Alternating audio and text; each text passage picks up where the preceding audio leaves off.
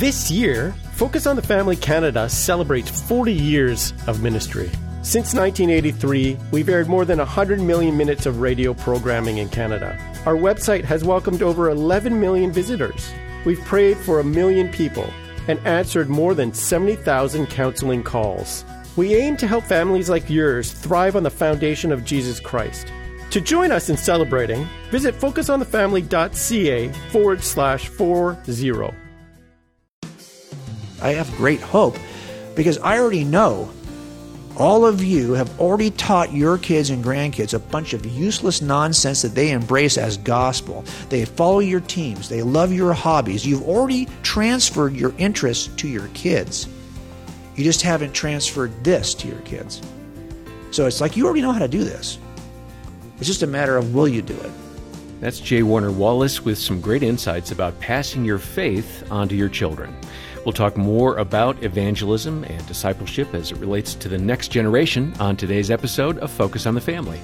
Your host is Focus President and author Jim Daly, and I'm John Fuller. John, I love this conversation because uh, Jay, Jim, has such powerful advice to parents on helping young people with the cultural challenges that they're facing. This conversation was recorded in front of some Focus on the Family friends in Dallas uh, just recently, and they were very engaged throughout the discussion. Uh, J. Warner Wallace has some great insights about reaching the next generation for Christ. I think everyone is going to get a lot out of this conversation. It should help equip you as a parent or a teacher or youth leader to connect with young people better and help them grow spiritually and build that Christian worldview that we want to see them follow. Mm-hmm. And Jay Warner Wallace is an award winning cold case homicide detective. A national speaker and an author, and currently serves as a senior fellow at the Colson Center for Christian Worldview, also as an adjunct professor of apologetics at Biola University. Uh, he and Sean McDowell have co written a book called So the Next Generation Will Know, which forms the basis for much of the conversation we're about to hear today. And Jim, we're going to jump in to this discussion as you asked Jim Wallace about the drift away from training in evangelism and apologetics in the Christian community. Well, I found that surprising because when I first became a Christian, that's how I became a Christian. I just looked at the Gospels I was not. I wasn't raised around other Christians. I was in Southern California. And you were 35. I was 35. Yeah. And we already had kids. Susie and I were together, were together probably about 18 years already by that time. So we walked into this church for the first time, and the pastor provoked me to think maybe it's something more about. He said Jesus was super smart, and I thought, oh, really? Let's go see how smart Jesus is. So I bought a Bible. Didn't want to spend a lot of money. I bought a Pew Bible. It was six dollars. I opened that little Pew Bible and I started reading through the Gospels, and I realized well, what first provoked me was that the Gospels don't line up perfectly. If you've probably noticed this, there are differences in the way people give accounts. And when I saw that, I said, ooh, that's exactly what you see in eyewitness testimony. I don't care if the event happened two hours ago. If I give five of you together to tell me what happened, there'll be a level of variation. So that's very an affirming similar. thing. Yeah, that was an affirming thing for me. So I thought, let huh. me test these Gospels. Well, there's a template we use in criminal trials to test eyewitness um, statements. It's in the California jury instructions. So I simply used the template from the California jur- uh, jury instructions and I tested the Gospels under four parameters. And when they passed, I told Susie, I think this is reliable. I think we this is, but I, I still didn't understand what the Gospel was. But I was at a point where I was willing to entertain it because I realized that the accounts were were passing the test yeah. of reliability. So that's really how I became it. And I thought, doesn't everyone become a Christian this way? Uh, and, no, and, actually, and, and, apparently not. Now that surprised me. So years later, um, I was uh, I speak around the country. I would ask people, "Why are you a Christian?" And these are the three answers I got, almost always in this way, in this order. The first is I've I was raised that way. My okay. parents were Christians. I've been a Christian my whole life. I was raised in the church. That is the number one answer when you ask people, why are you a Christian? The second is I've had an experience that demonstrated for me that Christianity was true. Either I prayed a prayer for something I needed, um, uh, I saw God move in my life in some way. I've had an experience that demonstrated Christianity is true. Those are both good answers. The third is kind of like the second. Um, you know, I used to be a jerk. I got saved. I'm not so much a jerk anymore. I've, I've been transformed in some way. That's not a bad answer either. Now, those are the three most popular answers. Is the fourth, I was a jerk, got saved, but I'm still a jerk? Yes, I hope so, for my sake. Maybe that's where Yeah. uh, come as you are, but don't stay that way would no, I- apply. yeah, I'm actually hoping that's for me. But, but so uh, the, the reason why this bothered me, that those are the three top answers. You know, I don't have any Christians in my family, but my dad has a second wife who's uh, LDS. She was she raised her family Mormon, so I have half siblings that are raised Mormon. So I do a lot of I spend a lot of time around Mormons. And if you ask a Mormon, why are you a Mormon? Guess what their top three answers are? I was raised in the church. I've had an experience of the Holy Spirit that demonstrated for me that Joseph Smith's a prophet of God and the Book of Mormon is true. Or I've been transformed in some way. They're the exact same answers, folks. This is also the reason why Muslims are Muslims and Buddhists are Buddhists. I mean, you don't think those systems are true, yet your answers are the exact same three answers. So my question is, like, how do we differentiate them between a sincere experience, which is evidence, but is untested evidence? So how do you how do you complete that case? So when people ask me, like, can you tell me your testimony? I usually say, I could, but uh, to be honest, my testimony doesn't matter, and neither does yours. What matters is, is this true? Because we all have some story to tell. It doesn't make it true. And boy, we are in a culture right now, you know, Jim, that that is how truth is determined. It's lived experience. We know better in every other se- sense of what truth is, that that cannot be the only determiner of truth. But when it comes to our religious beliefs, that almost always is the only determiner of truth. So that's why I think we are where we are in the church. And that's why I think this is, let's put it this way we're in Dallas tonight. Okay, there are people in this room who are, for what, I have no reason, I don't know why they are, but they are Cowboy fans, okay? Oh, man. Seriously? Okay? Get, get security. Okay. So Dak Prescott, mean, do you think that Mike's going to make him a better quarterback next year, taking over the uh, offensive coordinator responsibilities? Do you really think that's going to happen? Seriously? Maybe it will. I'm a Prescott fan. I hope it does.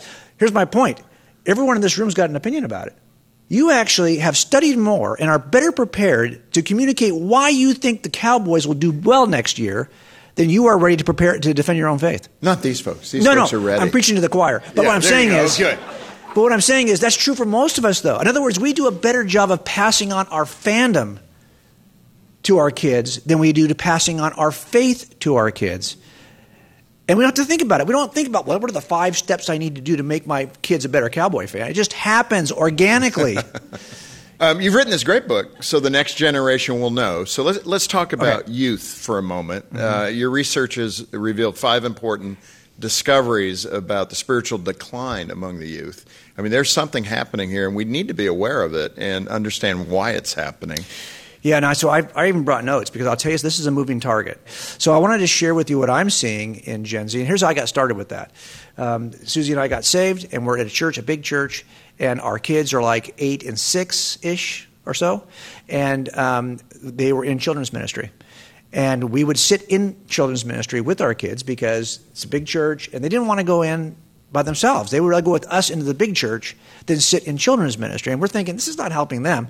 Let's just, every other week, you'll sit with the kids or I'll sit with the kids, and the other one will go to big church. So, you know, if you're in a church like this and you're sitting in children's ministry, it's not long before someone says, hey, you need to work in children's ministry, you know? Because we're there every week. You're so good with the kids. Yeah, oh yeah. I said, we don't know anything. We're brand new Christians. That's okay. We got curriculum here. All you need to be is one week ahead of the kids. We're thinking, okay. So we volunteered. So then that, that, that developed, right? I started seminary shortly after that. So then I was asked to take over the like middle schoolers, and then I was asked to be a youth pastor. And so now I'm doing high school youth. I'm working full time, uh, doing cold cases. So my background's weird enough. I, I came up in the arts. I have a bachelor's degree in fine art, and I've got a master's degree in architecture uh, from UCLA. And so that's and so my first uh, entry into this. Uh, you know, I, I work as a detective, but a lot of it's visual, uh, trying to make cases visual for juries. Um, so when I started working with high schoolers, I was focused on the visual aspect of that Sunday experience because I came out of the arts. I did that for a year, and these were amazing. Ask Susie. These were like crazy events every Sunday. It was a visual experience, and after one year, all of those kids left the faith. They went to college. Their friends told us only one continued to be a Christian. Wow. And I said, okay. By, and we're talking like by the Thanksgiving break of the freshman year in college. I was hearing from the friends who were younger, oh, so and so is no longer a Christian. UC Berkeley, he's no longer a Christian. I said, whatever we're doing, we stink at it. We're not doing this anymore and we flipped it. And I started. I went back to everything that, that I examined when I first became a Christian, and we just taught Christian case making worldview from that point on, and the transformation was dramatic and immediate. And that's really why we wrote this book, because we learned so much about that train wreck of just following the arts entirely, and flipping it to really think, uh, thinking clearly about why is this evidentially true. And that's when it all changed for us. And here's what I'm seeing in young people, first of all. You already know it. If it's not your children, it's your grandchildren.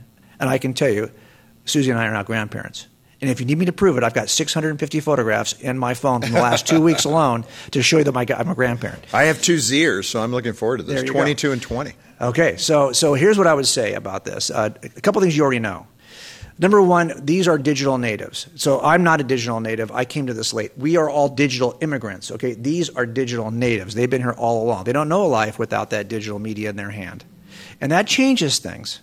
So just you, you already kind of know that, but it does change. This is why I try to take a visual approach with my students because I know that the greatest compliment I can get in a church service is when a parent comes up to me and says, "Hey, I just want you to know, for the first time in weeks, my kids did not look at their phone during the church service." I'm thinking, okay, that's the goal. The goal is, I know that's the tug of war. And because they're digital natives, they are uh, really good researchers. Yeah. And almost anything that we might have said in the past that would, would have felt like it was authoritative, really, well, do you have the blue check by your name online? then you're not really that authoritative, are you? So they're, they're digital researchers, and they, they have kind of um, falsely embraced what appears to be authoritative online. I, can I give you an example of the research side? So my 22 year old Trent, I was giving him the speech that nothing good happens after midnight. And he said to me, Do you have empirical data to support that? oh my God. I mean, and I went, yeah. No, but it seems right. Yeah, yeah, but no, that's exactly. how they come back. That's exactly you. how they come back to you. Yeah. I think also with digital media, it makes us incredibly impatient. So I notice, for example, if I was to show a picture on the wall of, uh, or I just, just to type the word cheetah and you saw that picture on the wall, that would just, you don't know what I was talking about, a cheetah. But if I show you an image of a cheetah, that's more compelling. Well, if I show you a video of a, a cheetah running, that's like, whoa, those things are fast. Here's what I noticed I could show that video, but if it goes more than about five or six seconds, everyone's like, okay, enough already. We are so, the, the, we have become so visual. Yeah that a video doesn't even hold our attention past, past you better do something new. If it's just the same cheetah running for 10 seconds, I'm already checked out at five. And I think also because we're exposing our kids to so much more online, that they are much more fluid in their thoughts. Like what is right and what is wrong. It's a much more fluid dynamic. What's a family? What's not a family? It's much more fluid. What's a marriage? What's not? A, because so many ideas are being presented with equal authority and so that's where I think some of the struggle for us is. It, it, that is kind of where we're at today, though. I mean, no, I think I we've already think gotten to that point. When it comes to faith, and we're not, we didn't cover all five. No, but, we can't. Yeah, but, but we're there. yeah. I think we get an idea of the landscape. When it comes to faith and the reason they're giving the Zers, why they're not sticking with the faith, what do you hear? Oh, okay. So that's something that you can collect because we actually do data on this, and there's two ways you can recover this kind of data. One is you can do a multiple choice kind of a, but then you're assuming you know why they're checking out, and they're just picking one of those things. The best surveys are the ones that are just open. Tell me what it is that is giving you a problem. Tell me what it is that you're reluctant about. Now, this is changing so fast, I think, honestly, that I can only give you a snapshot. And I don't think this, I think if we took, did more studies in the next two years, we'd find different kinds of answers. I'll tell you what, in the last, say, five, it kind of looks like I've collected the statements. So these are actual responses in surveys in the last five to six years, but I think it's changing. And I'll, I'll tell you how I would add to this, but I'll just give you a couple of these. Um, when people say, "Well, what, what, is, what is your problem with Christianity? Why did you? Why are you no longer a Christian?" That's the question we all have as parents, right? And grandparents, like, why would you leave? Well, a lot of it is just simple responses about having a problem understanding how we can believe in anything supernatural. Some of this stuff, quote, is just too far fetched for me to believe or there are just too many uh, questions that cannot be answered by the world by the worldview. I'm a scientific scientific person. I believe that science is authoritative, and I don't uh, know how you can believe in miracles. Those kinds of questions are all part of it. It's like one person here says, because I grew up and realized it was a story like Santa or the Easter Bunny. Hmm. I don't think I want to be identified with this. It's an identity issue. And I'll bet you if you're to survey in the next five years, you're going to find that a lot more of these answers are going to be identity related. Look, if this is the worldview I have to adopt to estrange myself from all of my friends, so I really think it's about the goodness of Christianity that's going to come under attack as we go forward. And, and by the way, we already see this, right? You're seeing this online. The way that we're going to minimize Christians, Christianity's impact on politics, for example, is going to be to make us look foolish, um, to make us look evil. So it's the goodness of our worldview that I think is going to be the bigger attack. And we have the parents have to help our kids see that. They just need to be reminded of why this is both true and good. This Focus on the Family broadcast will continue in just a moment.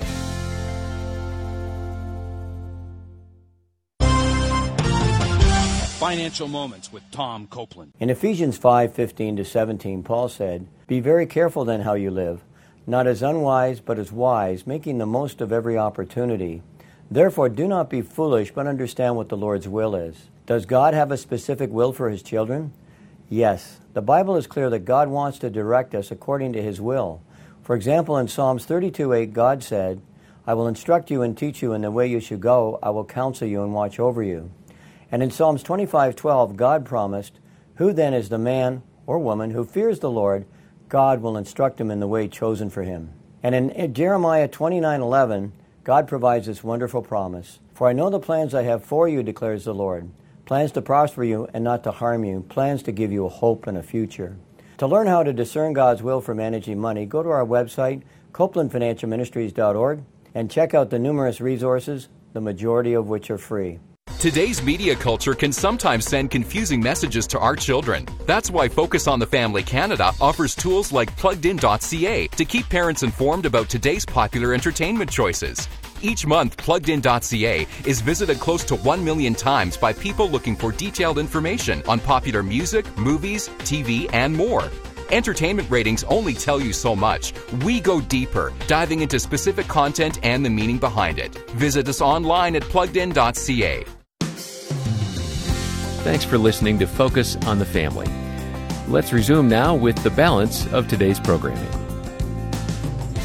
When you look at some of the adjectives describing the younger generation, let, us touch on those because I've I've been actually encouraged. I mean, they tend to be people seeking authenticity. Yep, they absolutely. they really High do value. sniff out hypocrisy. Yeah, this generation I think is even more.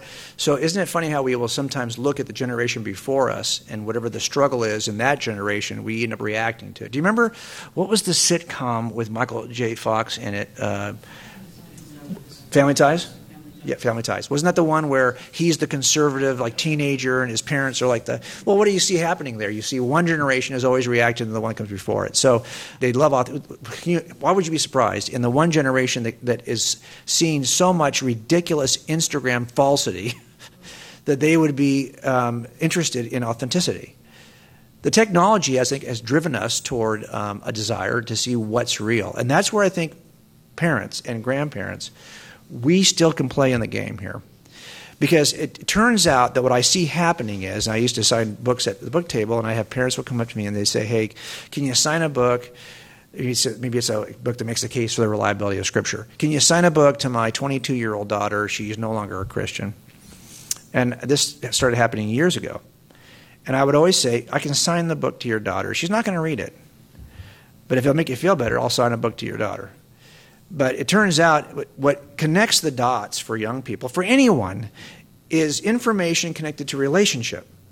It's information and relationship.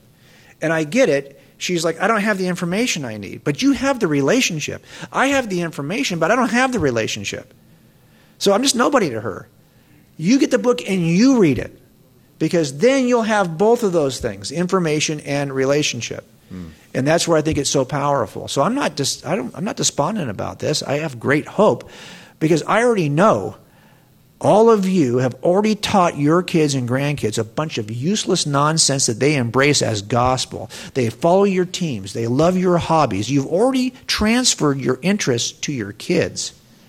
You just haven't transferred this to your kids. So it's like you already know how to do this. It's just a matter of will you do it? Yeah. In that context, though, you know, when the kids, especially uh, 18, 19, 20, they go off to college, they're getting a lot of worldly information. And you mentioned, you know, so many of them in that mm-hmm. first semester start to pull away. And what they're hearing in college classrooms puts doubt into them.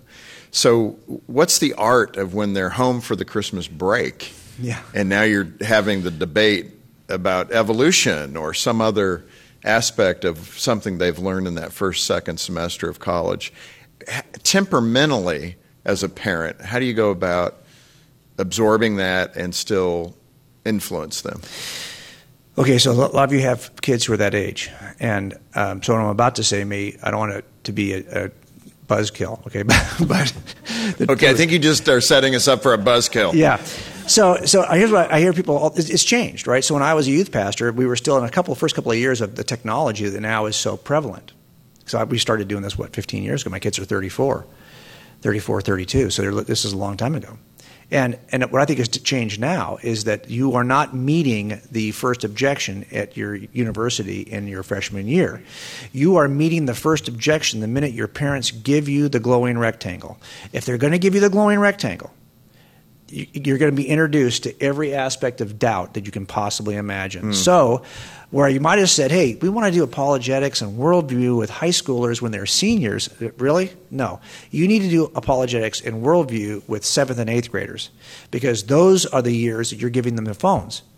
Or somebody else is giving their friends a phone, so they're going to be exposed to it. Mm-hmm. So they need to know earlier. So that's why when we started writing kids' books in, in apologetics, we, we targeted 8 to 12 because uh, that, that age range seems like that's when you have the most influence on your kids. So that's why I want to focus on, it does come down to relationship. Look, I am Jay Warner Wallace. You know why I'm Jay Warner Wallace?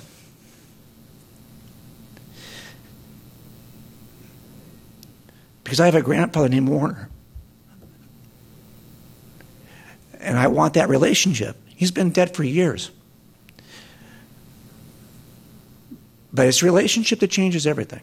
And if you think that you I'm a grandparent, I'm not a parent anymore. Well, it turns out, sorry. It turns out that I only remember my grandfather when he was probably in his 60s and 70s. Like, I didn't know him well enough before then. Everything I want to be is from hanging out with a guy who was in his 60s, 70s, and 80s. Don't think for a second you don't have impact on your grandkids. These are the decades when you are going to have impact. These are the ones they're going to remember. When I was 10, I don't remember my grandfather. When I was 17, oh man, he changed my life. So just, just know that you have a role to play still. And it is about relationships. Absolutely. You've mentioned relationship many times. And I think this is the key question for those parents that perhaps there's a breach in that relationship. Mm-hmm. You know, they have tried the intellectual approach, they have somewhat hammered their child who maybe wasn't receptive, right. and they were behind the curve because they weren't sure what they were battling. Right. The junior hire that became the freshman, that became the senior. How would you suggest those breaches be repaired relationally so that their hearts might open up? Well, first of all, forgive yourself. Look, guys, no one's made more mistakes than Susie and I have. You know, we can sit here and talk like we have some authority. This is a, that's ridiculous. Trust me. No one has stubbed their toe more times than Susie and I have on this whole thing. And if you knew me at 34, you would say that dude's never going to be a Christian. Hmm. So if my kid's at 34 and he's not all the way in, I'm patient because God's going to do what God's going to do. I never thought for a second anything I really said is God's just using what I'm saying, but it's not me doing anything. It's all God using what little I can present. So I, I just have to trust. And so we still pray. We pray a lot about our kids. Our kids are all grown and out of the house. You still pray for your kids, right? I guarantee if you've got five kids in this room, if one of you got five or six kids or four kids, three kids, your kids are on a spectrum. There's some kids who are more in this in and some kids who aren't. Maybe they're all really committed believers. There's still a spectrum though. Some are more in than others. And if they're not believers, then some are less atheistic than others. There's a spectrum in your kids, even though they came out of the exact same house. So just be patient with yourself. I think the biggest problem is we think we got to fix this. We, we probably can't fix it. It's probably something we have to trust God for Yeah, it's so so good. One of the other things is I've heard Christian leaders say this, and it really I've thought quite a bit about it, and it's gotten under my skin a little bit when we talk about you know this next generation just doesn't have it. Yeah, and it's says what that. the way I'm hearing that now is God didn't really prepare for this, and that Yeah. the people He's chosen to live in this next generation, well, He's come up a little short, according to us. Yeah, exactly. Right? I mean, that's a pretty prideful thing to think about. Well, I think this is this our nature, our age bias. So, so my, my, my co-writer on this book is, is a great man named, named Sean McDowell. He's Josh McDowell's son.